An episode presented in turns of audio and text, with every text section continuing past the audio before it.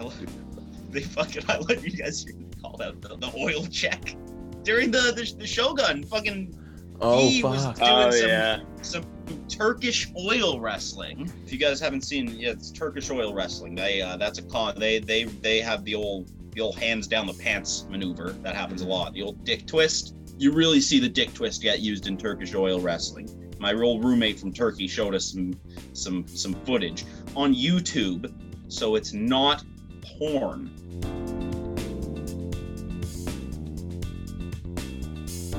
What is up, guys? Welcome back to the Smeshcast. It is Smesh Sunday. We are fresh off the fights. Deiveson Figueiredo defending his 125 pound flyweight title against Alex Perez with a first round guillotine submission. Just caught it out of nowhere, had some mad scrambles on the ground, and just the second he sees him anywhere near him, wraps that arm around, gets him in that guillotine, and what an what an easy night, honestly, for Deiveson Figueiredo. Mm-hmm. What, what do we have to say that hasn't already been said? The man is, uh, is, is terrifying. He is a terrifying ball of fury that, you know, despite his size, scares me more than most fighters on the roster. He wants you to feel pain. That's, I think that's all. If he can walk out of there with you hurt, then that's then he's happy. And then winning God comes of secondary. War, man. The God of Like- War. But what's Oh, weird is that he he's he was looking- 125 Hmm? pounds. What's weird is that he's 120 competes at 125 pounds is one of the scariest fighters on the roster. Yeah, it's crazy. When you look at the guy, he looks jacked. He looks mean. Like, eh, that's the difference. That's what Dana was saying. Actually, someone asked, "What's the difference between like we, they were looking at maybe shutting down the flyweight division, and you comp- you compare him to a guy like, of course, uh, like DJ, like Demetrious John Johnson, who was, of course, that flyweight champion for so many years, defended it so many times, and was at the peak of the sport, number one pound, pound for pound of the world. But he didn't have that meanness to him, right? He was a true Mhm. martial artist, and he still is a true martial artist. But Deiveson comes in, and he's an easy guy to market because you just show his highlight reel, and you're like, "Fuck!" Like I was showing my roommates the highlight reels of him and Perez, and it was just finish after finish after finish, and they all look so fast, so brutal, so explosive. And it's just like you don't expect this out of the 105, 125 pound guys. You expect these these to be the fights where it's a lot more, maybe maybe uh, just point fighting, right? You expect these guys to touch each other up but not really do any real damage. They're too small to really hurt each other. But no, Deiveson Figueiredo comes to take your head off or rip your head off with his fucking Yeah. guillotine. hmm Yeah, guy's a guy's an animal. God, he looked jacked. Like for his size, he he's a fucking like a picture of health right there. This guy's got like just he's like got like chimp muscles. He's just like no fat, just trimmed off all the imperfections, and he's just left as like the the, the ideal perfect man. Fuck Costa. Fuck Costa. Deiveson Figueiredo. He is the king of bitches. He is a fucking beast. The man comes from the jungle, right? And he so you can you can imagine the man must have have just have incredible athletic ability to be because he, he's growing up moving through crazy terrain. I'm sure he's moving quickly, moving slowly. He I'm sure he was hunting at one point. The guy is just a freak of nature, and Mm-hmm. he's an animal. He's a wild animal out of the octagon and in the octagon. Mhm. Um, so now, with that win, it appears like Dana wants to turn him around very, very quickly. So, on just three weeks' time, Dana wants him to take on Brandon Moreno, who also got a great win in the prelim headliner of last night. Um, this, to me, sounds like a great idea on paper, except for the weight cut. Deiveson Mm. Figueiredo has already missed weight a number of times. He missed weight in key moments like that first Benavidez fight. Like, how can he miss weight in a title fight? And now he has to cut weight twice in 21 days. That to me does not sound like a recipe for success. Well, I mean, on, on a three week notice, I mean, the problem is Dana's been a bit of a gangster this year. He's been, and I mean that in a very negative way. He has been like telling fighters, like, you know, giving them terrible deals, and then you know they don't accept. Oh, they don't want to Take it or fight. leave it. They're not interested in fighting. They just they she, Dustin Poirier told me he did not want to fight. Like, come on, shit like that. And you got guys like uh, Whittaker who are just like, yeah, I want to have like Christmas at home with my kids, so I don't want to fight until next year. He doesn't want to. He, he's he's he's like I don't know what's going on, but he's he's fucking He- loser. He doesn't want to fight. he refused to, So- he refused the title fight. He doesn't want to fight out of he refu- Adesanya. yeah, He refuses. It's like no, he's like I'll do it later. I want. So Dana's been a fucking gangster this year. So I feel like there's a lot of pressure on fighters to, like, especially you know a guy like Figueiredo who's like a a new champion. You know, like there, there's a lot of pressure to uh you know just fall in line and do what Dana wants, and um. So it's hard to say whether Figueiredo is, I mean, you know, going into this with the actually, let me just- complete willingness. Can I quickly jump, in? To your point, I, I I found it really interesting. I didn't I didn't think of it myself, but what did Dana say when he was talking about Figueiredo? He didn't say, "Oh, I'm going to see if we can turn him around. I'd like him. I'd like him to fight." He said, "I'm not letting him go back to Brazil." He didn't say, "I, I, I I'm, I'm going to talk to his manager, see if we can keep him around in Vegas a little longer. Maybe we can turn him around for another fight." No, I'm not letting him go back to Brazil. What a fucking gangster! Mhm. The way, uh, again, I want to throw, I want to say, gangster in this situation is a bad thing. Yes. Fuck oh, I, Dana White. He he didn't want to come on our podcast. I messaged him. I sent? Dana a DM on Instagram. Not only did he not, he didn't even read it. He Wow. did not even read my my DM. Wow, what a dick! All right, well, Dana, you're you're out of you're out of the Smash uh, the Smashcast good books. Yep. And, And- uh, honestly, I just I don't see you, you know, maintaining your your job for much longer with, uh, I mean, with I- this I kind mean, of behavior. You're, we're gonna see in, in, in six in six months' time. They're gonna come back begging us for for a fucking interview, begging us for an interview. But Yep. we'll see what we decide then. We'll see how they we'll see how they how they behave. Mhm, exactly. Exactly. Fuck Uh, Dana. Do you have anything else to add on Deiveson Figueiredo? I mean, it was just such a such a dominant performance, so short. I don't know how much more there is to really say. Mhm. Anyone have any any last Um, mo- points? Perfect transition from when uh, you know he got taken down and just Yes. rolled right over, and like Mhm. it was flawless. Like as he turned, his arm just scooped around his head and sunk in the guillotine. Like it was Mhm. beautiful to watch. Muscle That memory. like that like hanging when he, when he dropped out of that uh that takedown uh, attempt or into the from the clinch into that like leg wrap where he was like pole dancing on the legs. That was very uh They call it very half guard to see. actually. They call it half guard, but pole dancing call on it- the leg is I call it pole dancing. when next time uh next time I go to BJJ class, I'll I'll, I'll, I'll say, okay, I'm gonna go. I'm trying to get. I got I, I got from guard. I was able to pass one of the legs, so I was pole dancing on his other leg at that Mm. point. They, they call it pole dancing and fight circus. Yeah. yes, You know, it's it's like the old saying goes, pole dancing is the best basis for MMA. oh, of course, yeah, Core Yeah, strength. yeah, of course. Did you guys know that the poles? I didn't know this. This is unrelated to the fights. I did not realize for a very long time that the poles themselves rotate. Oh yeah, that, that that's that's the classic uh the classic dupe. Makes- They th- they fuck with you that way. It's like I thought that they were just this is just like an extraordinarily act, which it is still an extraordinary act of athleticism. But like I thought there was like a I don't know, it's like a lot of grease involved, and uh, I guess it's a little bit disappointing to learn that that uh, is not yeah, the case. it, it, it- it's the uh it's the young adults version of uh of finding out that Santa doesn't exist. yeah.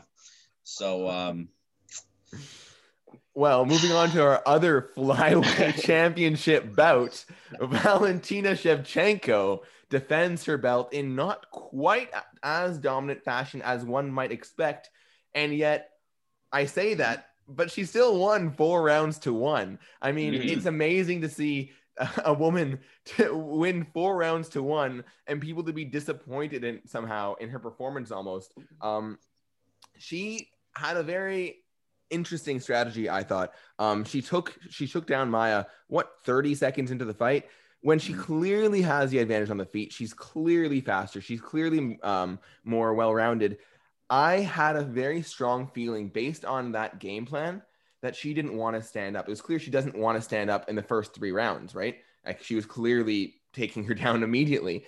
I think it was Mhm. one of for one of two reasons. Either one, she might have still been injured. That MCL injury, she had surgery on it on her knee. Um, it's possible she hadn't been training as much on the feet, or she's still dealing with that injury a little bit and doesn't want to stand up, or doesn't want to in- re-injure, or does isn't quite as active as she wants to be on the feet, and so she wants to eliminate that problem of being on the ground. Or my other my other theory, Valentina notoriously does not train for her opponent. Valentina just trains MMA. She just says that's my lifestyle. That's what I do. I just train all day. I live MMA but she doesn't actually necessarily have a training camp that's built around a game plan for the opponent. And because of that, she's going to be always in the training room, classically just doing kickboxing, Muay Thai, and transitioning right into the wrestling, right into the takedowns. It's just what her muscle memory has been doing for so long because she's just training in general. With Jennifer Maia, as we know, that's maybe not the best uh, the best game plan. Of course, she still won, so of course we can't really take that much away from it. But it's not the game plan you would have expected against Jennifer Maia. But when mm. she's training this anyway, even if she's thinking actively, I don't want to take her down, when you're in the octagon and you're just going through the motions, your muscle memory takes over. And I think she just was going for the takedown out of muscle memory. And I think that might have been part, of what was happening, in addition, perhaps, to a little bit of an injury scenario.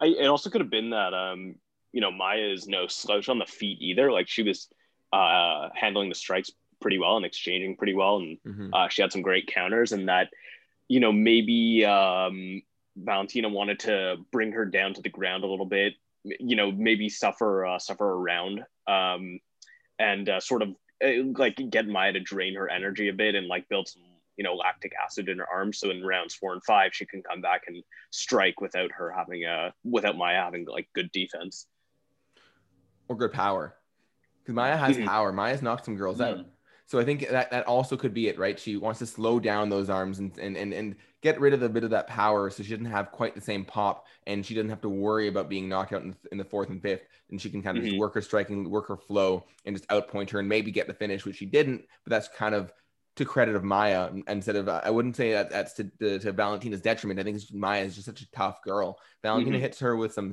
some solid shots, and Maia kept mm-hmm. coming forward and was in there to win in the fifth round, when Maia came out, she knew she was down and she came out saying, I'm going to take her down, finish her out, like just get a submission. And like, her coach was motivating her and she responded. It was impressive. Just Valentina's too good. Mm-hmm. It was a very competitive fight and like totally, un- for me, unexpected. I, yeah. I thought Valentina was just going to steamroll her, but, um, but I mean, both their stock went up. So it's good. I mean, I, I, I, um, I yeah. Uh, there's, a, I guess, two more points I want to bring up to uh, in here. So first of all, um, this reminds me a little bit of a GSP kind of scenario. So we see sometimes those champions that are dominant for a while, that we're getting a lot of big finishes at the start, that were when working working their way up, were very exciting fighters. Uh, after a while, you see this in Jon Jones as well. They start settling down a little bit. They're not really getting finishes mm-hmm. anymore. They're a little bit more defensive. They have a bit more, for lack of better terms, boring fights just not as action packed, not as risky as you saw earlier. Mm-hmm. Um, mm-hmm. Once they start defending for the fourth, fifth time. So we saw this in Jon Jones. We saw this with GSP moving to much more wrestling based game. Uh, and I think we're starting to see this with Valentina as well. We saw that Liz Carmouche fight that went to the full five rounds wasn't super exciting, wasn't super offensive. We saw Amanda Nunes as well. She started to move a bit more into the wrestling, a bit more into the safer style, like we saw in that in that GDR fight. So I mm-hmm. think it's just it might be a bit a little bit of that of hey, if you want to defend a belt in MMA 10 times, you can't be taking risks every time because mm-hmm. as good as you are, MMA is just too unpredictable of a sport. And eventually something is going to happen. And so it just might be that's kind of one of those more mature MMA style transitions that we're seeing her make. Mm-hmm. No, you seem like mm-hmm. you're on the edge of you know something. once you once as you age, I guess yeah, it, it becomes it, it, it's like you know as, as you get a little older you just i guess you know like other you know areas in your life you just don't see as much value i guess the flashy stuff. You just you do what works you do what's going to keep you from feeling uh, damage and i think as i think i've spoken on uh, the podcast before about i think that there's a, an element of as you gain more experience in uh, mma as you and you know get older at the same time and become a veteran i think that you lose a little bit of uh, the um, killer instinct. I think that you're not as interested in like hurting, hurting people. Someone. Mm-hmm. And I think I don't think that happens to everyone. Certainly, it doesn't. Um, but you know, I think that for a lot of long time champions, people who hold on to the belt for a long time, who are at the same time getting like the most possible veteran experience while also just getting older. I think a combination of those things will also just impact just yeah. how aggressive they are in general. Can I just actually build on that point, and then Adam, you can go ahead. Um, I just want to say, and, and, not necessarily big champions. I would say the it's the longtime martial artists that we see this more in. Um, we uh, Jon Jones, I wouldn't say has lost that killer instinct. I think he's east. He might not be as offensive anymore, but I don't think he's he doesn't want to hurt people in there. I think it's the martial artists, the GSP, the Valentinas, those and, and and the Amanda Nunes's who are not in there to hurt people from the first place. They're in there to be the best martial artists that they can be. Those mm-hmm. are the ones that might lose the kill the, the killer instinct a little bit later on. Adam, what were you saying? We're gonna say. I was just gonna say like I think it's important uh, for these fighters to take the risk when going to the top but when they're at the top, they don't want to risk that um, as frequently because you know them being offensive puts them at risk for getting defeated. So that's why they have to be a little bit more on the defensive side as they uh, rack up uh, title defenses. Yeah, you can also be more risky when you have less to lose and when you have more to gain, right? If you get a big knockout right. win and, and you have a better chance of getting a title shot, if you lose, yeah, you have to work your way up again, but you don't didn't just lose your belt. And when you lose a belt, it's hard to get another a rematch and, and hard to get your belt back. Um, and there's a lot more at stake. Um, the last thing I was going to mention, Max Holloway. And that, what do you mean? He uh, he got a rematch, right. but now he got the rematch very easily. He did. Okay, fine. Um, but I will say so. The other thing, um, so a lot of people for a long time have been talking about this trilogy fight between Valentina and Amanda Nunes. And as I was watching this fight, there's one thing I was thinking again and again and again, and it's that Valentina has no chance against Amanda. And the reason I say this is because Jennifer Maia was stronger than Valentina in there. Jennifer Maia was able to push her against the fence, hold her against the fence, grind her out. Jennifer was too much to hand was too much to dominate on the ground. Yes, she wasn't she wasn't getting up, she wasn't really sweeping her or anything, but Valentina wasn't as dominant as you would expect. Jennifer was on top of her and doing damage, and I just kept on thinking if that was Amanda in there, Amanda would be destroying her. Amanda on top of mm-hmm. you is not something that Valentina, I think, could handle anymore. I just think that Amanda's too big and too strong for Valentina. Even if she puts on another 10 pounds and goes up to 135, I just don't think it's doable. However, Dana mentioned actually similar kind of, he didn't give the same reasoning. He didn't say that he's not interested in Amanda because of the, the size difference or whatever. He said what he would prefer is actually a Zhang Weili moving up and fighting on inviting uh, Valentina for a champ champ status at 125. And I think that is a much more compelling fight, a much more competitive fight. That's a fight I would much rather see. Um, and I think it's someone that can actually challenge a man, uh, a man, sorry, Valentina, especially if she can get through her next challenger and Jessica Andrade. Yeah, I'd agree. Like since she has two losses to Amanda, I mean, it, it kind of doesn't make sense to uh, go for a trilogy right away. Like, like I think you can still build Valentina up even more. And, you know, once she has like an unreal amount of uh, title defenses, you know, then she can sort of move up and maybe challenge her. But at the end of the day, I agree with you. I, I don't think that's a competitive fight. I mean, um, Amanda always says she's so humble. She's like, you know, I'm really just like a, a BJJ uh, fighter. You know, I like I have incredible Brazilian jiu-jitsu, and I'm not a great striker, but like she she can strike pretty fantastically.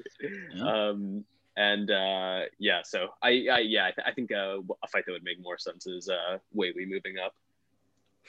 I think maybe if she beats Weili, if she, beat, if she beats Zhang Weili, then I, I, guess you can start to argue, okay, you know what, Amanda's all she has left. If she beats mm-hmm. both Jessica Andrade and Zhang Weili, I mean, now now you really can't you can't deny her that that opportunity. But I just think that yes, Valentina will have the will have the speed. I don't think she'll have the power advantage. I wish she won't have the power advantage over Amanda. I don't think she has enough power to put Amanda out. And I think Amanda's Amanda's takedowns and and and BJJ ability is going to be too much for Valentina and her and her size mm-hmm. and strength. Mm-hmm. Moving on to our featured bout of the night. We had some featured drama joke of the night. Um, drama over the course of the of, of the week with Mike with Platinum Mike Perry, who took on Tim Means. Tim Means grinding out a decision. Uh, that was a great fight, honestly. That was a classic power versus boxer. Tim Means was outboxing Mike. That first round, Mike was all, almost got that submission, that rear naked choke. Just uh, as a side note, I don't know how the judge possibly gave Tim Means that round because even on the feet, mm-hmm. I thought it was very close. Mike actually hit the, the bigger shots on the feet. Tim Means mm-hmm. might have gotten a, a, few more shots than Mike, but I think it was all Mike for that round. It was there was no oh, argument yeah. for Tim Means, but that was a 29-28 fight. Easy. But Tim Means in that second round and towards the end of that first round started working those jabs man those jabs were crazy mm-hmm. keeping mike at bay there wasn't a single time he threw a single jab he threw two three jabs at a time they came from different angles it wasn't straight straight it was straight around mm-hmm. little uppercuts it was just weird angles in Mike, Mike's face, annoying him, but Mike kept moving forward, and you saw the damage accumulating on that guy's mm-hmm. face. His nose must have been broken. He was busted up. Both his eyes were all were all swollen it was just a great fight by both guys. Um, I still think, regardless of all the of all the drama, which we get into in a second, Mike Perry stock still went up as a fighter. I want to watch Mike Perry again. Strictly as a fighter, I would say, I, I guess. Yeah, but uh, I, I, think that his character uh, weighs too heavily on, on his career. Yeah, yeah, I'd say so. He's not, and you know what? If he was as good as a guy like Conor, maybe it would be enough for me as an audience member to uh, set aside. But he's not that good. And who the fuck miss? Who the fuck Luke misses weight by five pounds? It does happen. It does happen. Th- that like. Yeah, but so, so after, rare. And then he, who's on? Who's missing weight by that? But he, and then he spoke so much shit beforehand, though bragging about all shit he's eating. Like not not to interrupt, but uh, like from last week when Paul Felder gave that huge speech about you, I come in here on you know five days notice. I cut all this weight. I was dead Thursday night, and even in the embedded, like Paul and him meet in the uh, in the atrium of the hotel, and they're like talking. Um, I don't know. It, it was just was just a strange and, experience. And by the way, just quick shout out to Paul Pel to Paul oh wow, Paul Felder. Paul Felder. So Paul Felder, uh, who who fought on this last weekend and then on, on five days notice fights instead of commentating, and then two days sorry, three days after that, he comes in and commentates Dana White's contender series three days after his five round, five days notice fight what a legend, Paul Felder. But back into the Mike Perry situation. Yes, absolute travesty. The way he was bragging about the, the cheeseburger he ate earlier the week, the that, that turkey bacon wrap or whatever he ate on like Thursday morning. Yes, that was a disaster of a weight cut. And I think I, I think he has one last chance. If he misses weight, if something like that happens again, he's not in the UFC. But Dana said he's so much fun to watch. He said, like just uh, I I, I want to watch him again, and that's and that's why I'm keeping him around. Uh, in the in that post post uh, wow I can't talk today post fight press conference. Another coffee. Those, those, P's and those F's are getting swapped today. Um, but yeah, I, I, he, he he was going in for the finish. If you looked at that, at that third round, even while he was hurt, even while he was getting eaten alive, Mike Perry did not at all mm-hmm. slow down. He was going and trying to kill Tim Means, and it made for a good, entertaining fight. Yeah. Mm. It was entertaining. You know, I, I think Perry uh, needs some needs some guidance. I still don't understand why it's only his girlfriend. I mean, yeah, I think he had one or two other people in this somebody, this time. Who was yeah. that guy? I, I, think it was just a friend or something. Yeah, somebody. Uh, okay. Um, but to have no coach and like uh, completely going through this uh, alone, it, it kind of gives just uh, you're giving yourself the image of a journeyman. Mm-hmm. I he like he's God, he is fun, and I do enjoy watching him fight. But yeah, Adam, you're on the money. He needs some guidance. He yes. needs a proper. He needs like yeah, just a therapist. He needs a goddamn therapist. Although I, I don't think it's the worst thing in the world him having his girlfriend in there. I think there's an argument like, you know, some people need technical advice in there. But Mike Perry's not, you know, he doesn't listen. Guy. Well, and no, he doesn't he says, listen and he doesn't, he doesn't listen anyway. yeah, he doesn't. So he just he's a guy who needs motivation and like you know, some people that's that's what, they, grounding. what they need. He needs grounding. You'll never be he, a championship I, fighter. Never. Yeah. But to win but fights, the, sometimes all he needs is that little bit of a push, probably. Right. Yeah. No, I agree with that too. But I, I think the other thing is he I think he could benefit from learning how to listen um yes. while being cornered. Yeah, he needs like we're firmly taking the position or something of, like that. No, I, I, no, I think I think I think it's that, realistic. That's never going to happen. no. So We'll it- never it's develop to that so. Noah. It's like he he he he doesn't. He's not coachable, and that's the problem, right? He's not a coachable fighter, but he's clearly a very very good fighter, very very talented. He has he has the physical gifts. He clearly has just that that that killer instinct. He has the Mhm. toughness, and he he sees things like you can when you watch him fight. He's got some good technique. He's he knows what's happening. He sees what's happening. If he was coachable, he could unlock some real potential. And to your point, Noah, right now he cannot be a championship fighter because an uncoachable athlete at maybe maybe the heavyweight division is an exception there, but at 170, an uncoachable athlete at 155, an uncoachable athlete cannot be the champion. But if he was coachable and he had a guy, to your point, Adam, like for us, he could potentially be a top five fighter. I think he has everything except for the coachability to be that guy. Yeah, but that's like saying like, oh man, this guy could easily be like a tr- uh, the greatest triathlete of all time. If only he had legs. No, man, no, no, Like, it, it- it's that's a it's a waste of potential. No, it's a waste of potential. Is. is. what I'm saying. It's like you don't It usually is, see yeah. people with all these things. Even in the UFC, most guys are not as tough as Mike Perry. You don't see people get their nose as busted as Mike Perry does and still try to eat the guy and still try to kill the guy, right? Um, Yeah. You don't Mhm. see guys with the power of Mike Perry. You've seen how many one-shot knockouts he has. That's craziness. You don't see the guys with the with the physical attributes of Mike Perry. He's a very, very talented individual. It's just the coachability. It's such a shame. Yeah, but yeah, that coachability is the biggest. You know, that it's never going to change. That's never going to happen. I, I just remembered something. I want to quickly note that um in the uh, embedded this week, uh, Joaquin Buckley and him were uh, and Mike Perry were like signing posters, and um, Joaquin was like, you know, you're such an exciting fighter, whatever. You got that like cool, cool elbow KO uh, over uh, Ellenberger, and uh, Joaquin was like, yeah, man, it's crazy. Like you're making that run to that belt right now. Hey, you're about to get that belt. And in my head, I was like. Really? Like off of a win off Mickey Gall? That's he's ready to fight for the title. Two altogether so-so fighters talking, you know, talking about their dreams. I would say so-so individuals, and that we're gonna get to Joaquin Buckley quite soon. Before we do, let's finish off that main card. We did also have Paul Craig and Shogun Rua. Paul Craig potentially retiring Shogun with a second round TKO victory. Mm. Pretty brutal. Uh, and Dana said that he would like to see Shogun hang it up. What do you guys think? Should Shogun fight again? No, he tapped the strikes. That's that's you for a legend like him. That's you know that's the point where you hang it up. That's that's like that's there's no better sign that it's over than tapping from strikes. He uh, has had like you know we talk a lot about legends, right? We talk a lot about legends on this show. Well, I mean, I- I, put him down usually, so Yeah.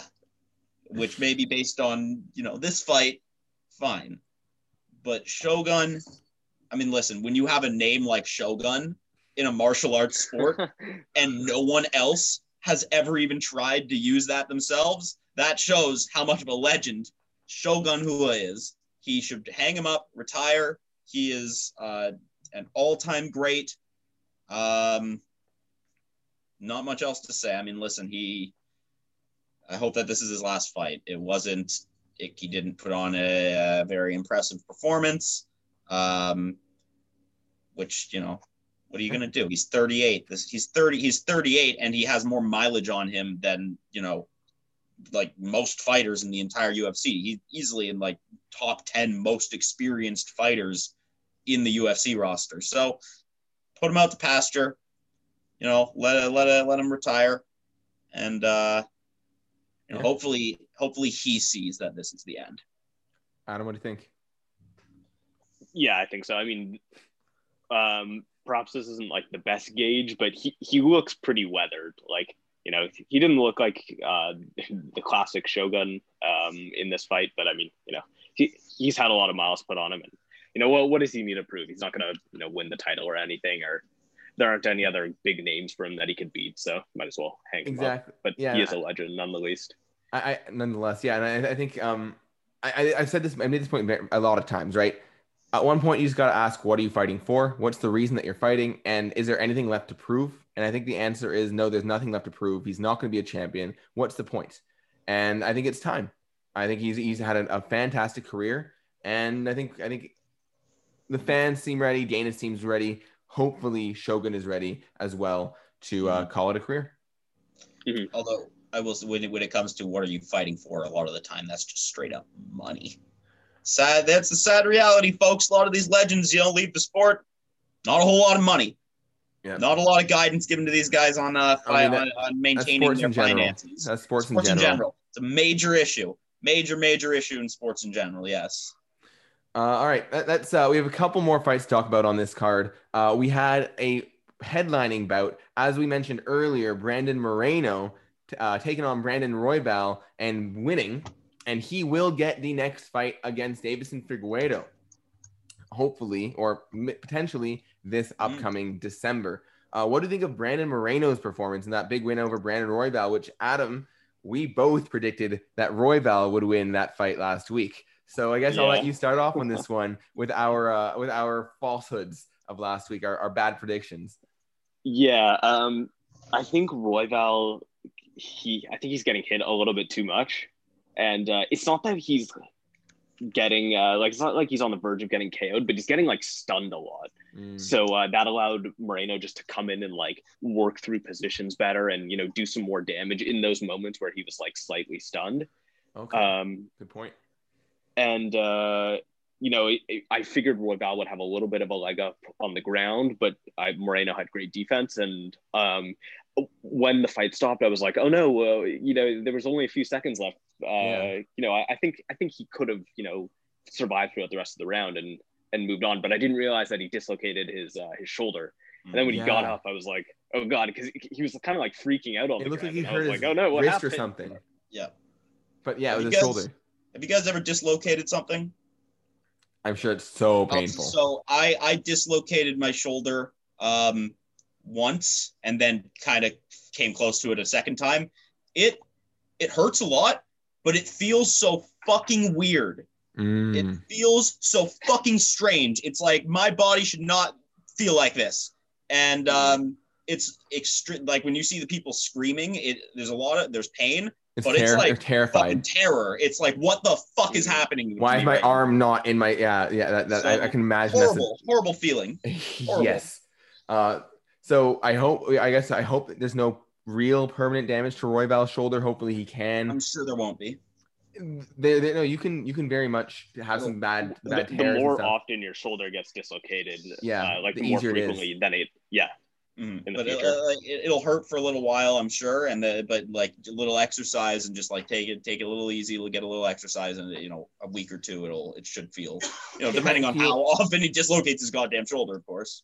It can, it can know. I, I, I know people. It can really, actually, really affect your career, especially when you're wrestling, when you're doing all these things. If he, if he doesn't really, really take care of it and really build all those stabilizer muscles back, mm-hmm. he can easily dislocate it again in the near future and just completely fuck his career up by just having these frequent dislocations. This is actually a potentially really bad injury we saw with Johnny Walker, who dislocated his shoulder. He hasn't been the same since. No, I, I right? We, I don't think he has. Yeah, no, he hasn't gotten a knockout. Johnny Walker not being the same since though has to do with him getting knocked out six, seven no, times in a he fight. hasn't, but he hasn't knocked out anyone since. He hasn't looked the same, and he was out for nine months. He got surgery. No, dude, but my point I, is, I know, Noah, but I, I don't. You said in two weeks he'll be fine. He took him nine months to come back. Even even if he came back and he was just the same, it took him nine months in a surgery. I, Two weeks is not. I think there are any number of variables in the Johnny Walker story that can you can like argue led to his moving from a hype train to like Fine, a but that's not. Guy. But but the point is Noah. I wouldn't just that, say it's that. But regardless of that, it still took him nine months to come back from this from the from the dislocation in the first place, and he had to get surgery. So you saying he'll be fine in two weeks, I think is not something we can say. We have no idea. He might actually have some serious damage. He might have to get surgery. He might be out for a year for all we know. This is actually very possible. This happens quite frequently in the UFC. I'm going to preface my statement then with uh, I am not an MD. So I'm talking shit. Talking shit. All right.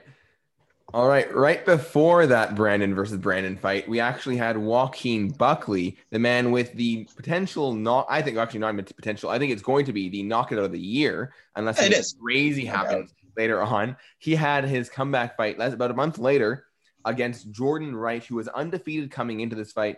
Uh, I thought Buckley was too big of a favorite, to be honest. He's about a two and a half, almost three to one favorite. And he showed he was the rightful favorite. He came in, he almost finished Jordan early in the fight. Jordan managed to survive, but then right really late in that fight, jo- Joaquin hit him with some big shots, hurt him bad, almost finished it. Jordan survived the round, came back out in the second, did not look in his corner or when he came out like he was fully recovered. He looked like he was a little bit gone, and Joaquin just walked in and finished the job um, brutally. That man has got some power in his hands. Oh yeah, no kidding.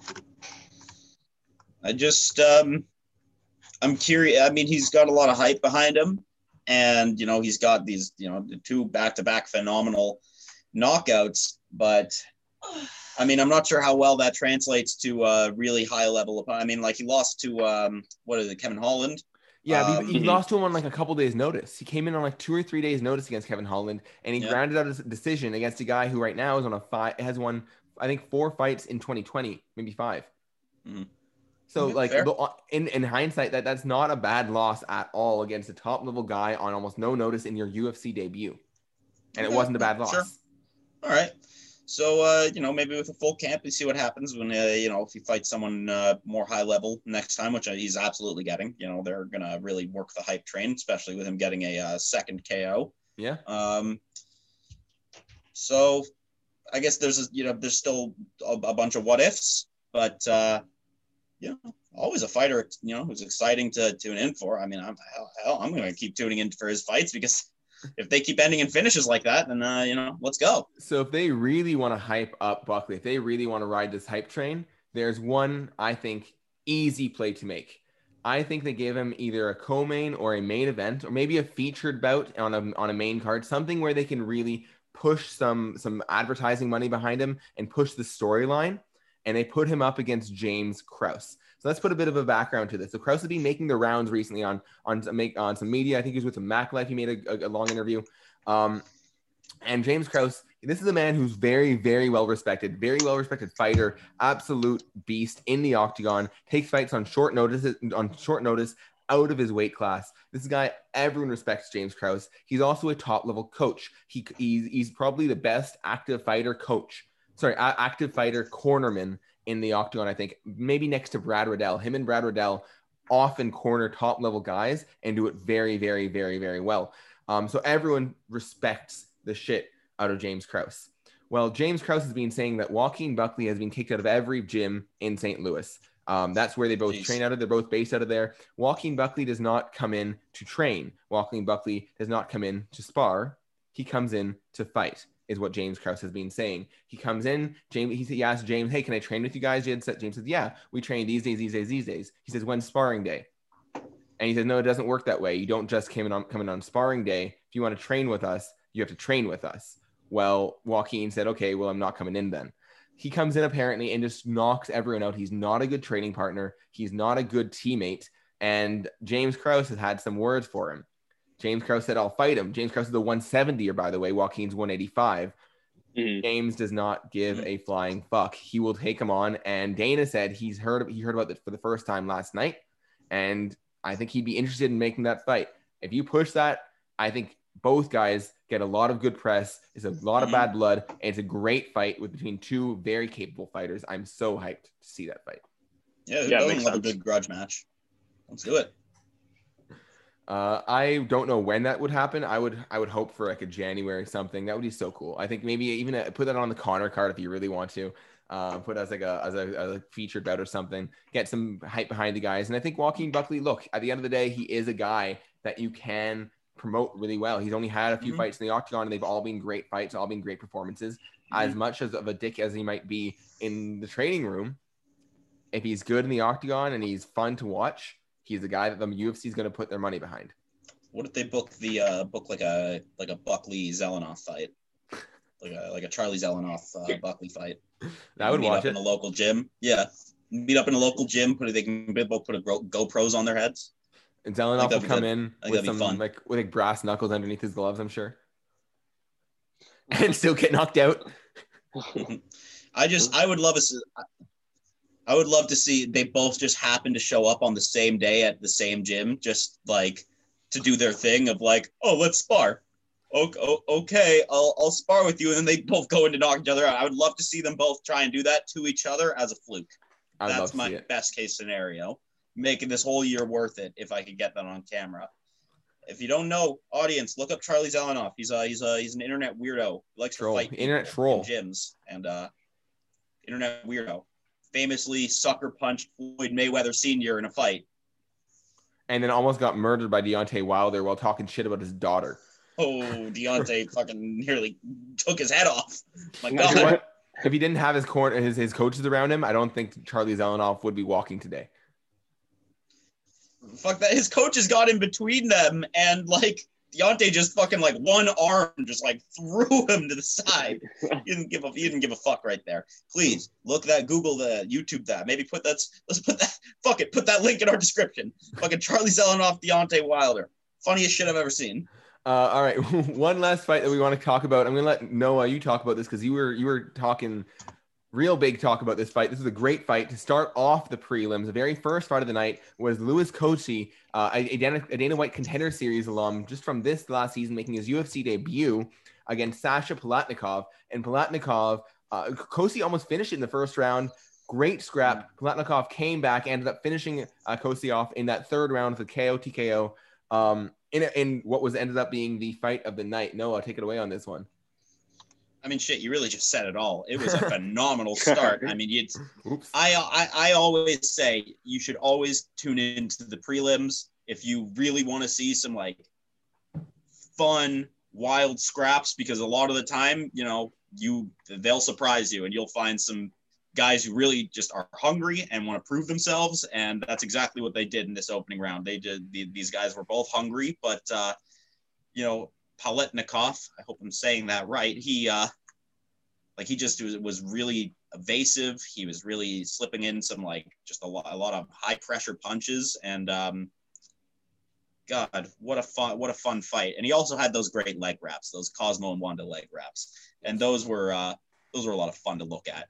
So overall, that was uh, that was a just a great way to start the night. They got to start the night with these high intensity, high pressure fights more often. Yeah, and, and just shout out as you were saying to those leg wraps. I love when the guys come in with uh, they, I, I like they used to had different colors. They were nice, nice and neon.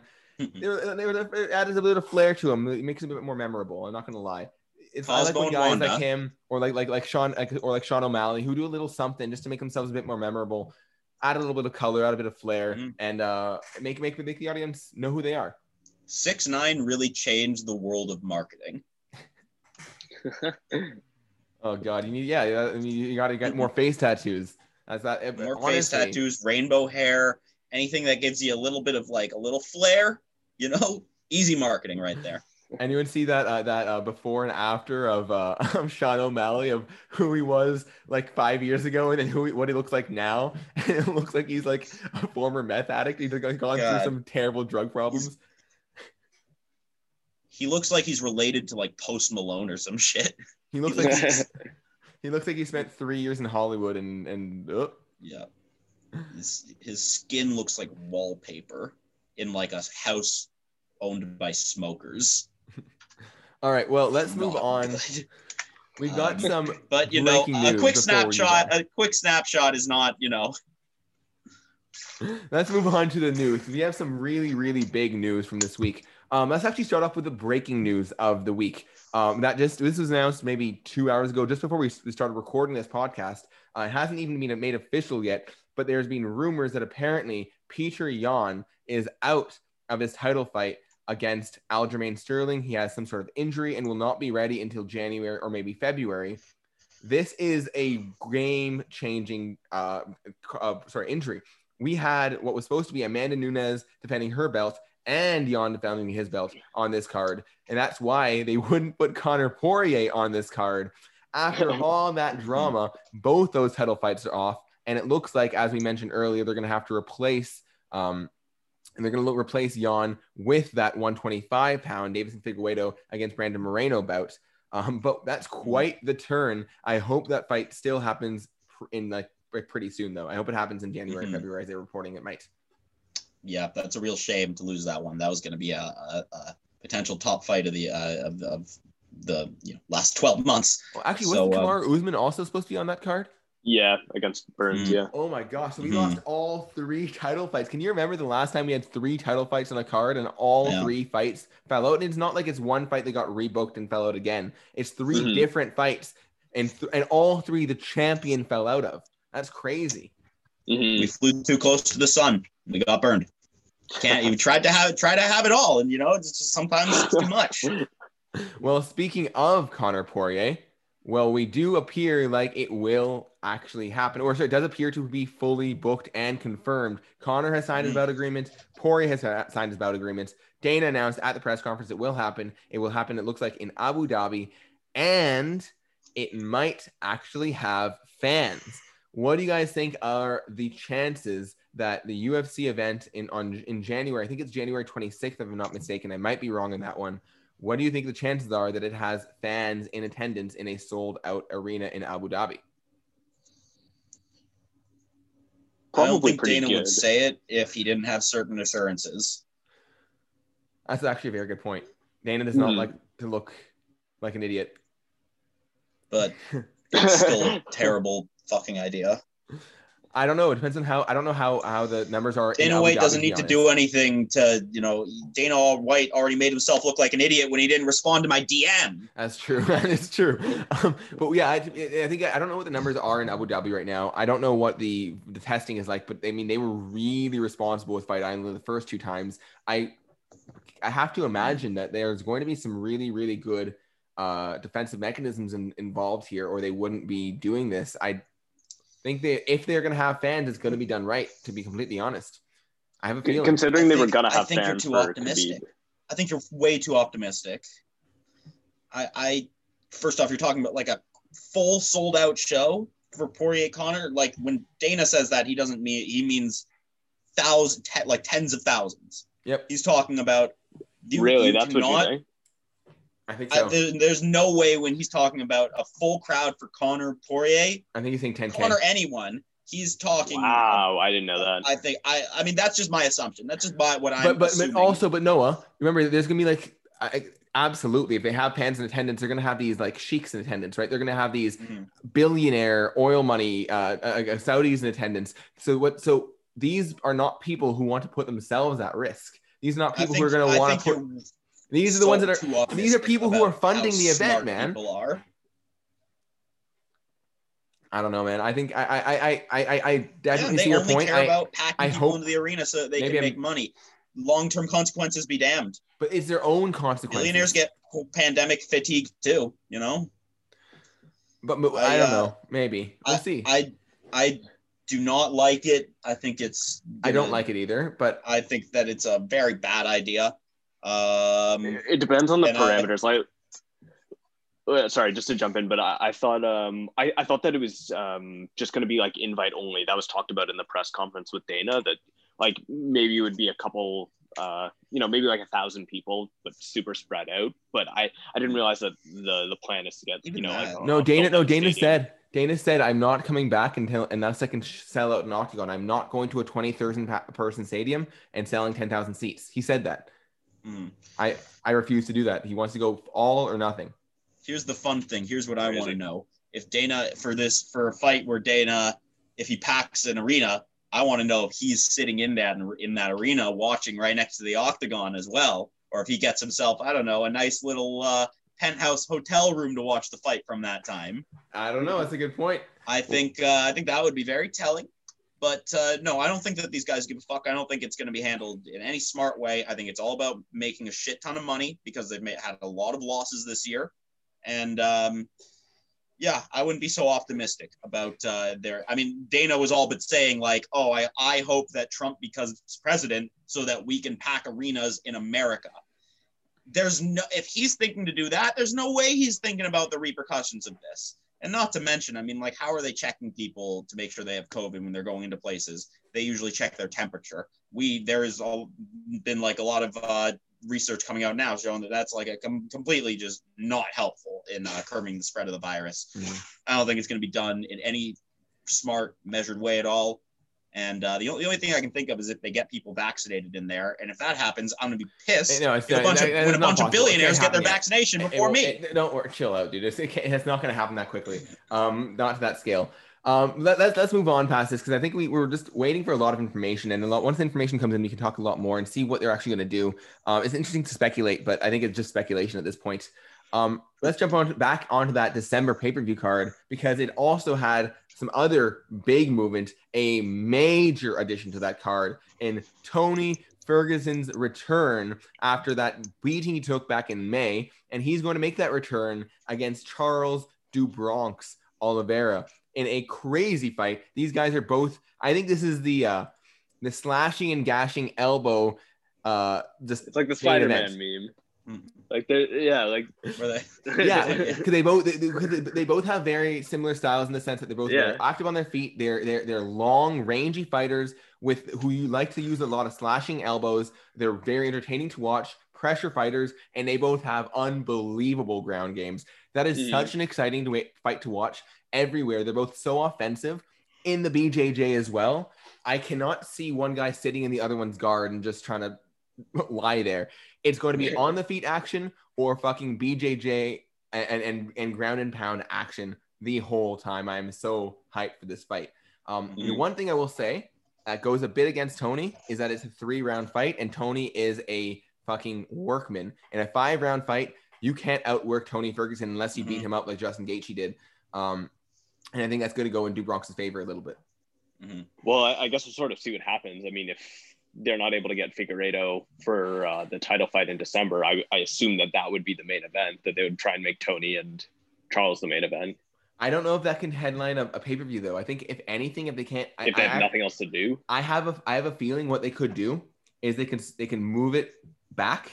They can make Khamzat maybe fight a week earlier against Leon, Mhm. and then make the pay per view on December nineteenth. Give Figueiredo one more week to wait cut weight, and that might actually Uh. that actually might help him.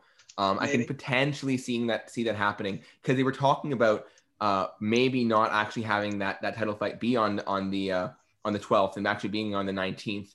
But I don't see them. I, I don't see them having a title fight on the 19th, but a pay per view on the 12th. That doesn't make any sense to me. Um, and I think they want to Hmm. keep Leon and Khamzat as a main event. I hope they do because I want to see that as a five round fight for for Khamzat. They're- They're not moving Khamzat off of the main event. I hope they don't. They, I- I, I- want to see it five rounds. they would do that. And Leon as Yeah. well. Yeah, but like in terms of marketing, they don't. They want Khamzat to be the name attached to Well, like the UFC fight What night. what if? And this is may I don't know if this is at all possible. I might be completely uh, suggesting something that's impossible. What if they moved and just like straight up instead of moving it to the pay per view date, they moved the whole event. So instead of competing on the 19th, they have no event right now on December 26th, from my understanding. Right now, the December 19th card is supposed to be the last card of the year. Mhm. They what if they did a, a, a Christmas card? I don't think Ooh. they want. I don't, I don't think I they can that. get enough fighters to fight on the 26th. I think that's the problem. I don't think any any fighters would want to actually fight like that. But that would be really cool. Yeah, that's the big thing is the fighters. I think that they want to make sure that the fighters are uh, are are Oh. home for Christmas. Oh, I don't see sorry. Stephen Thompson not being home for Christmas. Actually, I'm gonna be honest. I just I just realized no one is going to buy a pay per view on Christmas. yes. Okay, so that's actually uh, off the books. No one's watching fights on Christmas. hmm Um, God, what do you guys think about uh, Jose Aldo and uh, Vera?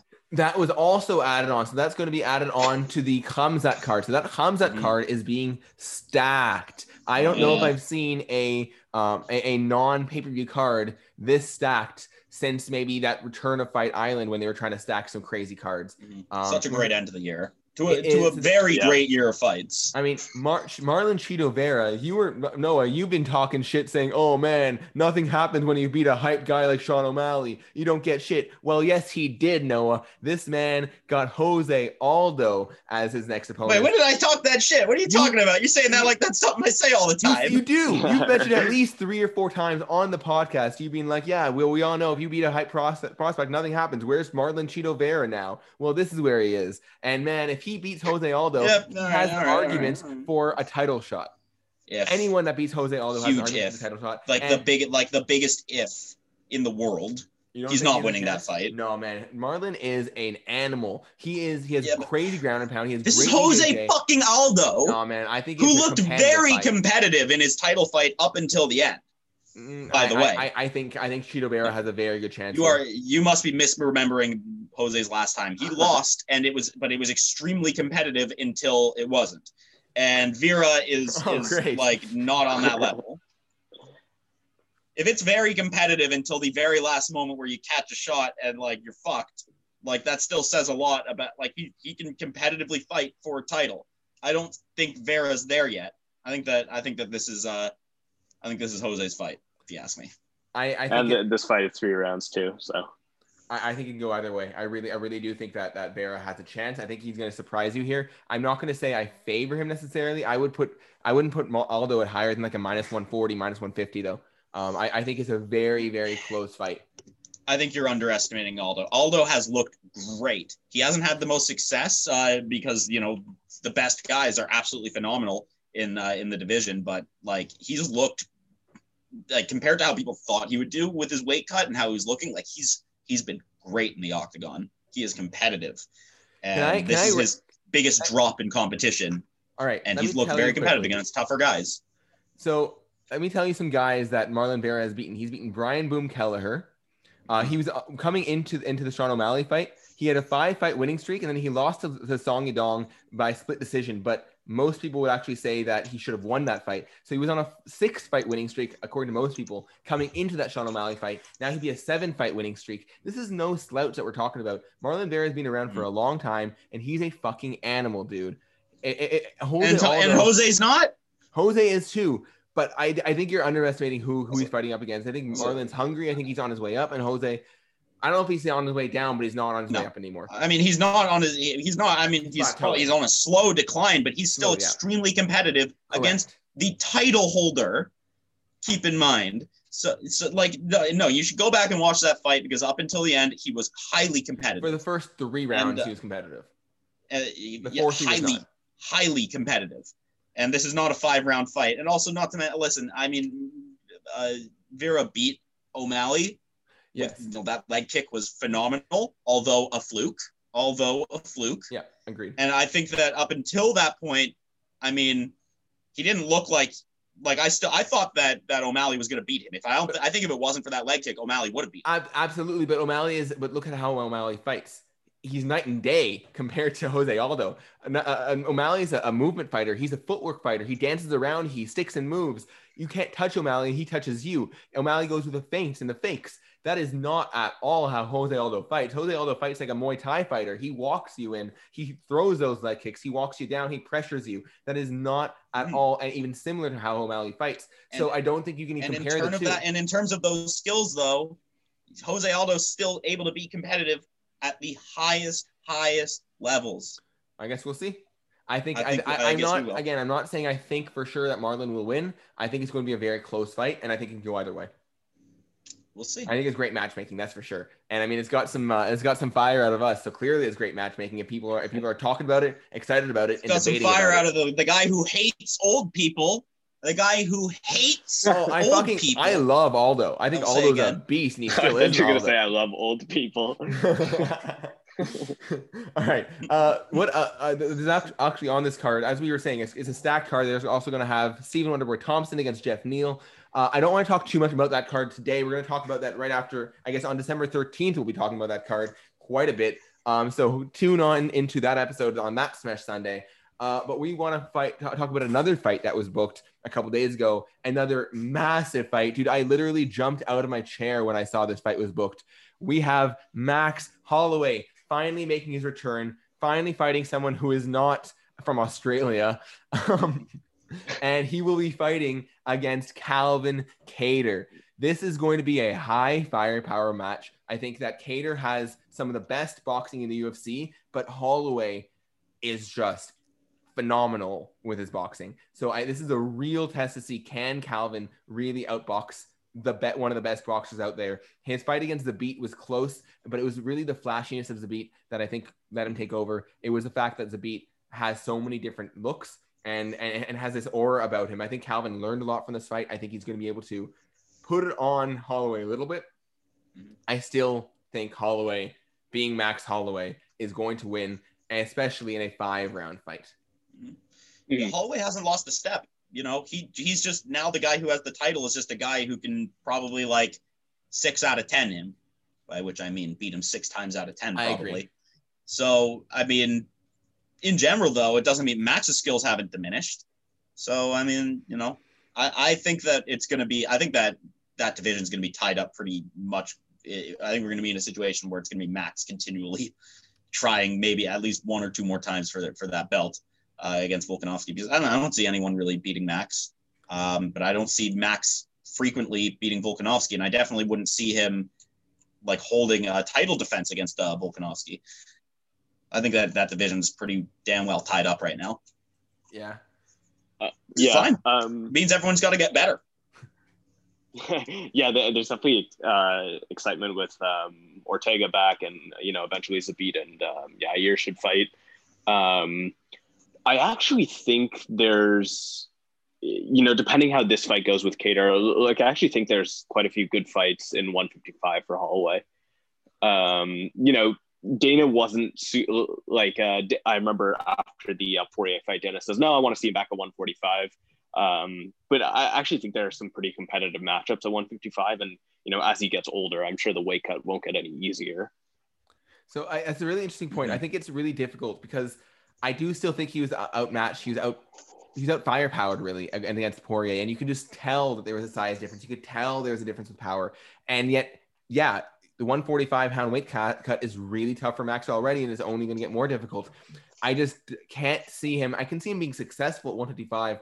I can't see him becoming the 155 pound champion. And it's a really tough spot for him because when you have a guy like Volkanovski who's beaten you twice already, you're going to have to win a couple fights to get that rematch. And I don't know, maybe he can beat Volkanovski, but in a fourth fight, he's not going to, I don't think he's going to win twice against Volkanovski in a row. I don't think, well, he can. I wouldn't favor him though. Um, additionally, I actually feel really, really bad for Calvin Kattar in a way and I, I almost put him in the same category as I, I almost think of it as kind of similarly to how I th- think of Anderson Silva. So Max Holloway was a champion forever, it seemed like, and it seemed like everyone all for so long was just thinking, oh, who's gonna beat Max Holloway? Before that was Jose Aldo, but that it was be Max Holloway for a while now. Well, now Max Holloway is still that same guy. I don't think he's taken any steps down from when he was a champion. So beating him is just as hard as it was before. And if you beat Max Holloway a mm. year ago, you were the champion of the world now. People were like, holy shit, you just beat Max Holloway. How did you do that? You're a legend. Now, if you beat Max Holloway, which is just as difficult, big name, really impressive. All right, now you get to fight for the belt. Now you get to maybe make become champion. You get to have an opportunity. Your reward is fucking Alexander mm-hmm. Volkanovski and you don't even get pay per view points for it. Yeah, I just feel so bad for the guy. And it's funny, Anderson Silva when he lost to Weidman. Sorry, yeah. go ahead. It's funny how you say, yeah, you you know, a year ago, it's if you beat Volkanovski, you'd be a fucking legend. You're like the best fighter in the world. Or if you beat Holloway, Volkanovski did that, and everyone fucking hates him. no, everyone well, fucking just talks shit. Uh, Doesn't actually, believe him. No, but to be to be fair, that's that's because of the second fight. If you look at, at the odds coming into that second fight, you know what the odds were? It was like two mm-hmm. and a mm-hmm. half to one for Volkanovski going into the into the rematch. It, uh, mm-hmm. Max was not supposed to do as well he did as he did in the rematch, which again I think yeah. he he did lose. I think Volkanovski did win that rematch. Besides but the point, though, I'm talking in, in terms of like the public opinion, but, like odd, yeah. odd makers be damned. And so yeah, you're right. The, the, it wasn't quite there, but I think it was partly because of the way that Max reacted after, kind of saying I don't. Mm-hmm. He didn't really feel like he lost, which I think he clearly did that first fight. Yeah, um, yeah. But it's just so it just sucks. I just feel so bad because imagine if Calvin Kattar knocks out Max Holloway a year ago, or Calvin Kattar knocks out Max Holloway in two months, and the difference in, in impact that would make in Calvin Kattar's life. Yeah, mm-hmm. it's the nature of the sport, always changing. Uh, all right, this is time now for Noah for you to take it away oh, on your experience of viewing last night's Fight Circus. And by Fight Circus, I am not talking once again about Mike Perry against Tim Means. I'm not talking about any of the UFC fights. I'm talking about the event, Fight Circus 2, The, that the event of the year. in Thailand last night. Noah, take it away. It took place in Thailand in reality, but on my TV uh, or on my on my computer screen, it took place uh, live streaming on a porn site. Uh, so Cam Soda has, uh, I guess, teamed up with uh, or started up something called the Fight. Circus. I don't know. I don't know what to call it, but there's been two of them this year, and um, it's exactly what it sounds like. So when I tuned in, the first round I tuned in for was the spinning ninja shit round. That was the round where they had two fighters um, who were only allowed to attack with spinning attacks. Just a lot of capoeira spinning kicks. The only really effective strikes in that round were one guy landed like four spinning elbows, and those were the only hits, like strikes that really landed. He still lost, and then the uh, and then the commentators argued about whether it was racist that he lost because he beat him. It was a whole fucking mess, is what I'm trying to say. Uh, there was the fight between uh, uh, the members of a new metal band and the members of a punk rock band. Uh, they just slugged at each other. They fought. Not much else to say there. A bunch of skinny, weird music nerds fighting each other. Um, so that was uh, a fucking mess, of course. They had big, fat boxer versus uh, very, very tiny Muay Thai fighter. That was a good one. They also had big, fat, regular dude on the street versus two tiny, tiny boxers all in one, just in, in one thing. There's a bare knuckle boxing match. They had the same mercy leg kick match, which was very, very fun. That's where you just I- alternate leg kicks against someone until Let, someone us let's stop on that for a second. I want to talk about that. That has to be the most amazing idea I've heard ever. Because I think the the, the the same mercy, like trading punches or that slap, the Russian slap contest, that's fucking stupid. You're just giving each other brain damage. But this right, here, you're fucking each other's legs up. You can't walk It's not what, stupid. for, It's, for it's, weeks it's amazing. or months. Well, it's both. But it is it is amazing. But this is a brilliant idea. I would pay pay. I don't pay. I, I don't know if I would pay for uh, for a Russian slap fighting contest, but I would pay good money to watch Jose Aldo and and Max Holloway, or or to watch um or to watch like uh, uh sorry Justin Gaethje against Edson Barboza, just trading leg kicks one for one until one of them taps out. That that is everything for me. Put it, take my money, shut up and take my money. I need Right. to see that. Well, guess what? Totally free. Totally free. I uh you just I I found a link and it's just on their main Cam Soda website. So just you know, next time they do it, keep an eye out for Fight Circus. You watch it for free. And you know who else watched it? You know Who who, watched watched it? it? in person? We got it? a phenomenal surprise appearance from the man himself, the legend, Mr. Bob Sapp. The walking fight circus. The boulder, the the, the the oak tree. So I gotta ask Bob Noah, Sapp. how, how does he look? Is he? Is, I, I I haven't seen him in years. Is he? Is he yoked like he's still on? Is he still on roids or is he? Is He's he now fucking kind of humongous. fat? He's never that man never got off the roids. Oh, he's still on the He roids. is- I I imagine he like he went, he off, went off the roids and then he like kind of melted into a blubber ball. No, he's still on it. That's good. Respect. Respect. Guy's a guy's a fucking animal. I And mean- I'm so glad that he I'm I ho- I'm sure that they gave him like a personal invitation because I mean how can you have the fight circus You think they paid? the fight circus? Do you think they? Do you think they paid him in juice?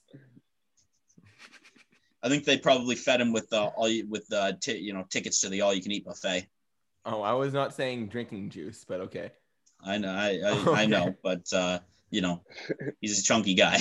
I'm sure he brought his own steroids. The food they had to they had to they had to sweeten the pot a little bit. Gotcha. But yeah, only in Thailand could they air something so outrageously fucking ridiculous. And I'm so pleased that I got to uh, experience it.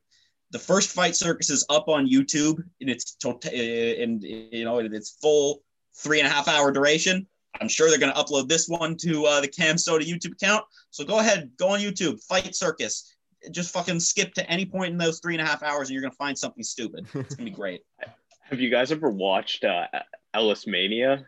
The comedian I, Jason ha- Ellis. I haven't seen it, yet, but I know. I, I so I'm a huge fan of the BYM, a Believe You Me podcast. Right, with- right, yeah. with Bisping Lewis and with, just, with, and Lewis and and and Lewis's and, and so their producer, uh, Mike Harrington, yeah, actually just Harrington. fought just fought the producer on of Ellis's podcast in the octagon. and no, uh, it was that's it was on a it was on a Oh, um, floating. floating uh, uh, platform on a in lake. water. So it's like one of those like things where you have the big Q-tip things and you like like No, no, no boxing them match. off. Boxing But match. while they're but boxing instead, yes. yes. I was like, that's Well, what they so- should do with the leg kicks things. Like you stand on a raised platform, and then when you're finally you lose when your legs get kicked out from under you and you fall into the water or something, or like fire. I don't know. Um, but Jason Ellis, like the comedian, has had like uh, many crazy fights with UFC fighters that are just like weirdly sanctioned. Uh, like there was a, a Shane him versus Shane Carwin, but Shane Carwin had one hand uh, tied behind his back. Um, he once like boxed Urijah Faber, and Urijah Faber was just in jeans and a hat. Like it's just like weird matchups. That's fucking great. Fucking if he awesome. lo- did, did did he like lose the fight? If he lost, like you, he's gonna try and knock you out. All you have to do is take his hat.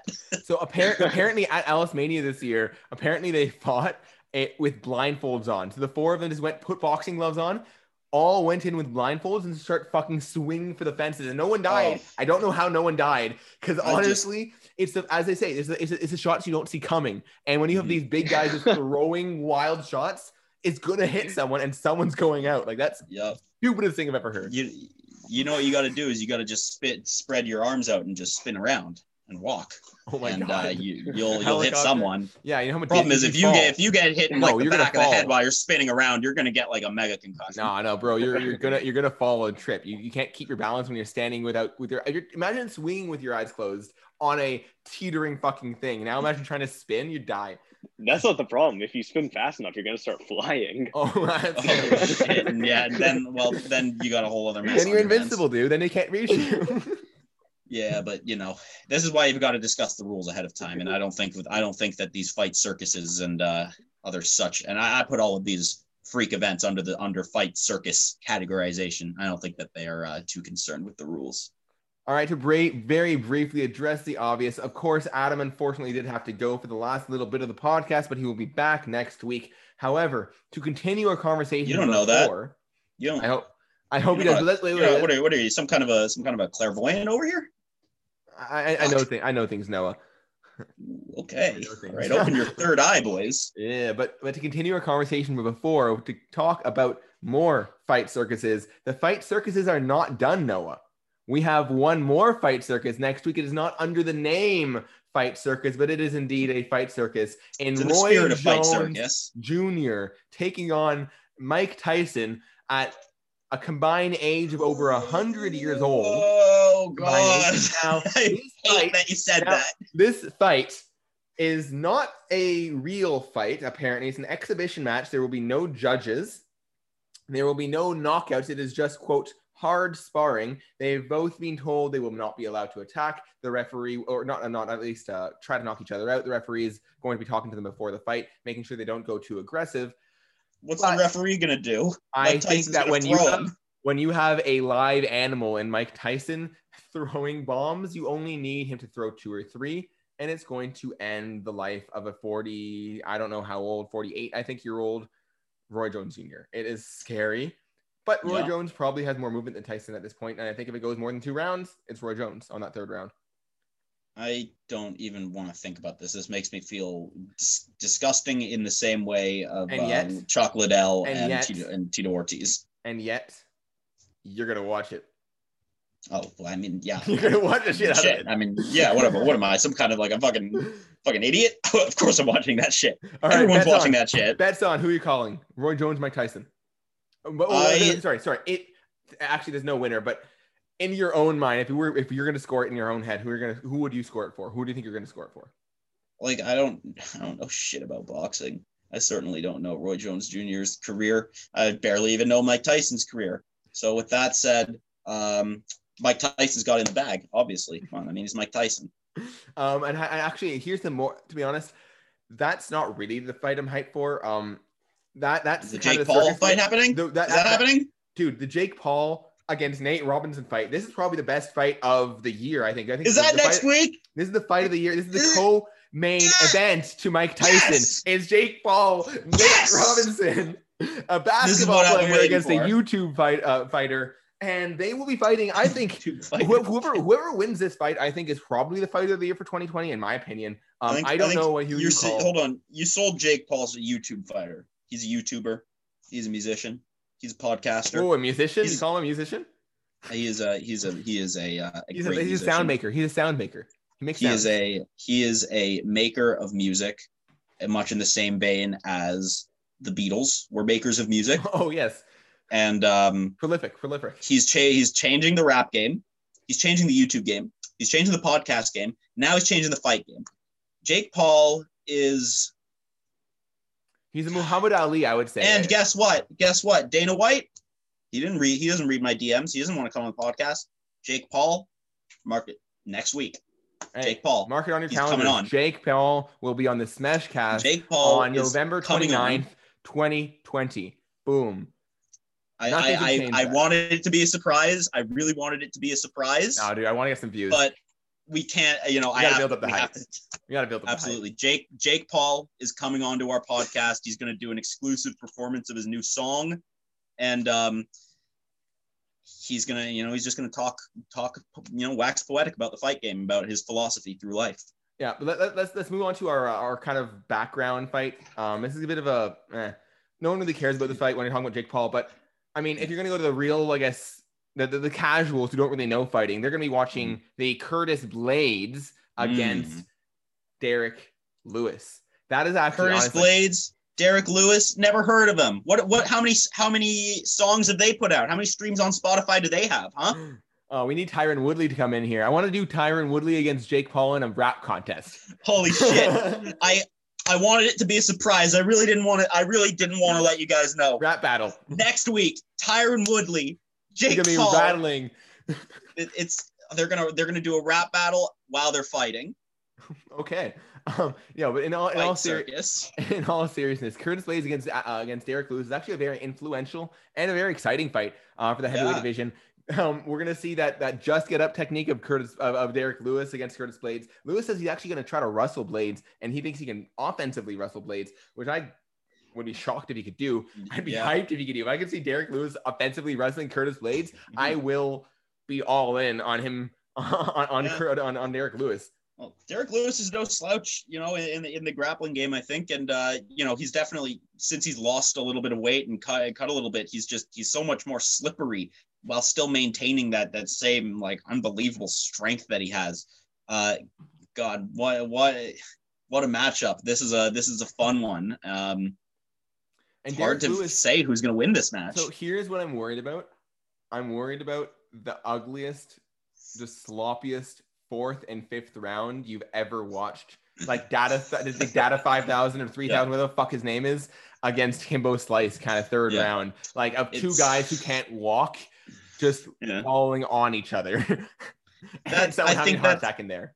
So you're worried about this fight going from a great fight to a fight circus? Yes, I, that's exactly what I'm Yeah. worried. I'm going to have to turn on the Nate Robinson against uh against Jake Paul fight because it's going to be more entertaining than this at, at, by the end of the fight. Let's i guess we'll, we'll have to we'll have to wait and see um i i'm hopeful that lewis you know he has more energy to expend since he's cut weight uh, a little bit and um hey that's all it's going to take is that is that one hard punch so uh So hopefully it just doesn't how get that. Hopefully it doesn't Yeah. get to that point exactly. Um, Mhm. We also have a great co-main event. Actually, this is a this. I didn't even know this was coming. I didn't know this was booked until I looked it up. Damn, Renato Mm-hmm. Moicano is making his comeback against Rafael Fiziev. Fiziev is this Thai fighter. Um, I, I, I don't. He's not from Thailand. Um, but he's a, he's a he's a Muay Thai style fighter. He trains at a Tiger Muay Thai. He's a he's a teammate, I believe, of Petr Yan. Um, Mhm. this guy has some of the craziest trunk movement I've ever seen. You know how guys go for those big uh those, those big kick, head kicks, and you've seen Mhm. some guys do the fucking matrix avoiding Yeah, those head kicks. yeah Fiziev has the best matrix avoidance of head kicks I've ever seen in the Mm. UFC. I've seen him do it. Um, I don't know if you've ever watched uh, Morning Combat. They have this thing. They have this this uh segment called "Have You Seen This Shit" on their Monday show, where they Mhm. just do like these these highlights of, of MMA from like these like underground MMA shows or like animal on human violence of dumbasses doing stupid shit, getting hurt. Um, Yep. it's a great compilation uh, for Sounds ten fun. minutes at the end of the show. It's, it's awesome. Well, they showed a- about a year ago. Oh, this random like Muay Thai fight where this guy did this crazy matrix. Mhm. Then Fiziev comes into the octagon and does the exact same thing. Turns out it was Fiziev from a year ago, and they're like, and he did the exact same thing. They played it side by side. Last time he did it, he, the guy is really fun to watch. He's some great stand up, and Mhm. Renato Moicano is also quite a beast. He uh has gotten knocked out by Korean Zombie. He has Mhm. gotten knocked out by Jose Aldo, but he's got also beaten some top level guys, and he was fast tracked for the title before he lost to Aldo. Um, he was Mhm. supposed to fight Holloway if he had beaten Aldo. That ended up going to Volkanovski when he beat Aldo Mhm. instead. So Well, That's a good some one to good fight. That's a good fight to watch. hmm Uh, the uh, the other fight I wanted to mention, and I'm I was shocked that this is so Yeah. low on the card. Mhm. Anthony Lionheart Smith making his comeback after his recent loss to Alexander Rakic and his previous loss to Glover Teixeira. He's coming back against Devin Clark in a quite a step up for Devin Clark, but quite a step down for Mhm. Anthony Smith, both an opponent and where he is on the card. And buzz. There's no Mhm. buzz behind this. No one's No. talking about Anthony Smith. I don't think Anthony Smith has ever been the most marketable guy. I think He's, he's, a very great, he's a great talker. I no, think he's he's a great guy. I love I, I like him, but I don't think that he's a guy that's going to get like mainstream attention. I think he when he's on the broadcast, when he talks, he's really good to listen to. When he when he does interviews, he's a really interesting guy to talk to listen to. Mhm. I think he I would like to see a future for him as a commentator in the octagon. I'd really like to see Yeah. more. Or at the very least, maybe not as a commentator in the octagon, at least in those post-fight, pre-fight shows. I think he's a really, really, really interesting guy to talk to. Mhm. He's a very, very intelligent man, Oh yeah, And, very uh, analytical. very analytical, and I don't know if he's going to be champion anymore. Yeah. He has so much respect of Nah, ev- everyone. He has it. everyone's respect. I, I'd like to see him make that transition. Yeah, the Paul I mean, Felder. yeah. I mean, let, let's see how this fight goes because you know maybe he just needs one good win to get his confidence back and he can get back in there. We have to also remember. I mean, I no, but who's to say? You know, what how how this weighs on his mind? But he had that very very traumatic incident where he had to fight off a home invader, which absolutely has a takes a mental health you know a toll on your mental health when you're fighting every day. Um, so who knows how much that has impacted him? You know, I don't want to speculate on that, but you know, maybe he just needs a good win to get his confidence back, and you know, maybe then he can start, uh, you know, getting some high level competition. But I'm not surprised with how he's being marketed, or rather, how he's not being marketed, Mhm. because yes, he's intelligent, analytical, you know, very interesting to listen to. But you know who gets the mainstream attention? Characters. Anthony Smith, he's not a character. He's himself. He's just a good. He's just a good, nice guy to listen to. Who's smart, and you know, clearly has you know some strong critical thinking skills. But he's not. He's not a character. He's not playing like an entertaining character. He's someone that people who really like, who who you know already like him. It's going to add to his stock. But I don't think it's going to take a mainstream fan I- and make them a big fan. I put of. I put him in the Paul Felder category. Have a guy who is just all a blood and guts fighter, has everyone's respect, an absolute warrior, never Mhm. gives up, is a top, has really good skill, is just not going to be a champion, but also Mhm. just a great talker. And I'd like to make him again, as I said, I'd like to see him make that transition. Um, become an analyst. I'd like that. Yeah, Um, that. Yeah, go ahead. Sorry. I actually just I because I forgot to mention this earlier, and sucks I can't gauge Adam's opinion. Uh, but when you, when you brought up Paul Felder, uh, you know, made me think of his little weight cutting rant.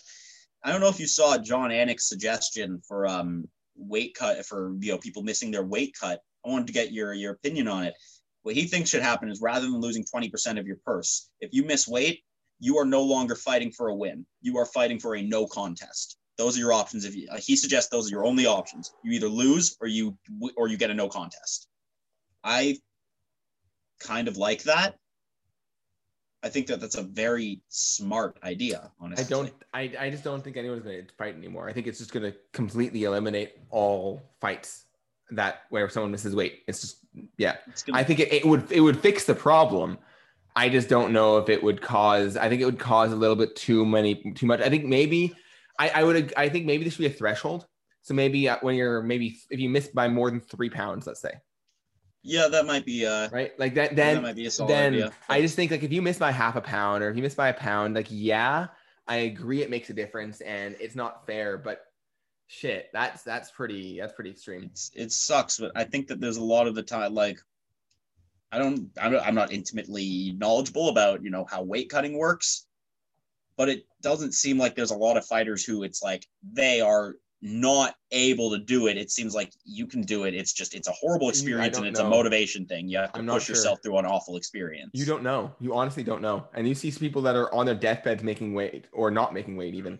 Um, you, I think, I think there are for sure cases like that. I just think we can't make a generalization because there's a lot of cases where these guys. Sure. I think weight cutting is just super dangerous. I think overall, I'd like to see it just not be a thing. I'd like to see them put in some sort of other, other like the hydration tests like they do in one, in one. Whether or not that works, we don't yeah, know. I, am not too knowledgeable about alternative, alternative yeah. methods of, uh, you know, making people having to make weight. But I mean, I don't ever want to see a situation again. Like, I mean, if, uh, if Perry was, you know, a more skilled fighter no, and he came sure. in with all that extra muscle and power he had, he could have killed someone.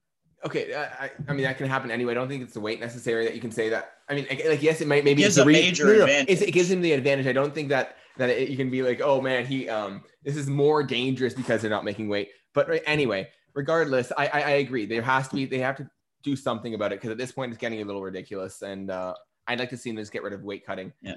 Um, I mean that sure. All right. Yeah, that's just uh, before we move on. Before we finish off the show, I just want to shout out one fight that I think is going to be the fight to watch on the week. The fight, the low key fight of the week. I think you should make this a new thing. The low key fight of the week. And my low little... key fight of the All week right. is Spike Carlyle, the Alpha Ginger. Uh, he is taking on on this weekend. Wow, I don't even remember who he's taking on. Let me check.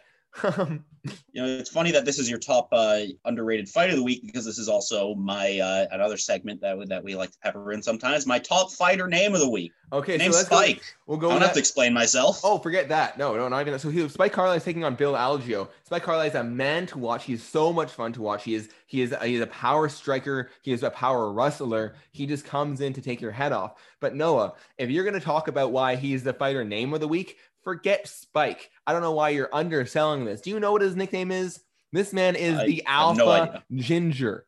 How can Ooh. you be making a big deal about his name being gonna... Spike when his name is the Spike, the Alpha Ginger Carlyle? soulless motherfucker is going to take souls. Kill. No, he's going to come yeah. and take your soul. He has no soul. He knocks you out, takes your soul, and yep. he still doesn't have a soul after, but he tried. So he's still hungry. He's always hungry. Always hungry. He's always looking to take your fucking soul. So top name, top underrated fight of the week, and it's the first fight next week, first 7 p.m. Eastern time. Everybody tune in. Watch that one.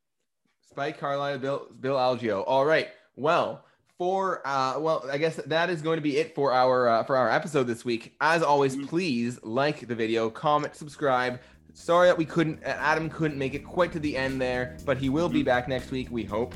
Um, yeah, he'll be back. He'll be back with uh, Jake Paul, Tyron Woodley, and please, everybody, message Dana White. Tell, tell him, come on the come on, come on the Smashcast. We can get a good lineup for next week and it's going to be our biggest show yet. And if he comes, we'll take this episode down. We'll get rid of all that shit talking we did for him. I don't know if he'll like that so much, but it's okay. We'll get it. We'll get there. Dana Dana White's a shit talker. He'll understand. Yeah, he'll understand. It's all right. I'd like to see. Maybe he can do a rap battle with uh with, with three of the guys as well. That's yeah. true. You know, Woodley we'll, and Jake Paul. Find out who's the greatest rapper alive right now. Possibly Dana White well, on that note, for Noah, for Adam who left earlier, and for myself, Roey, we are out and we will see you next week. Mm-hmm.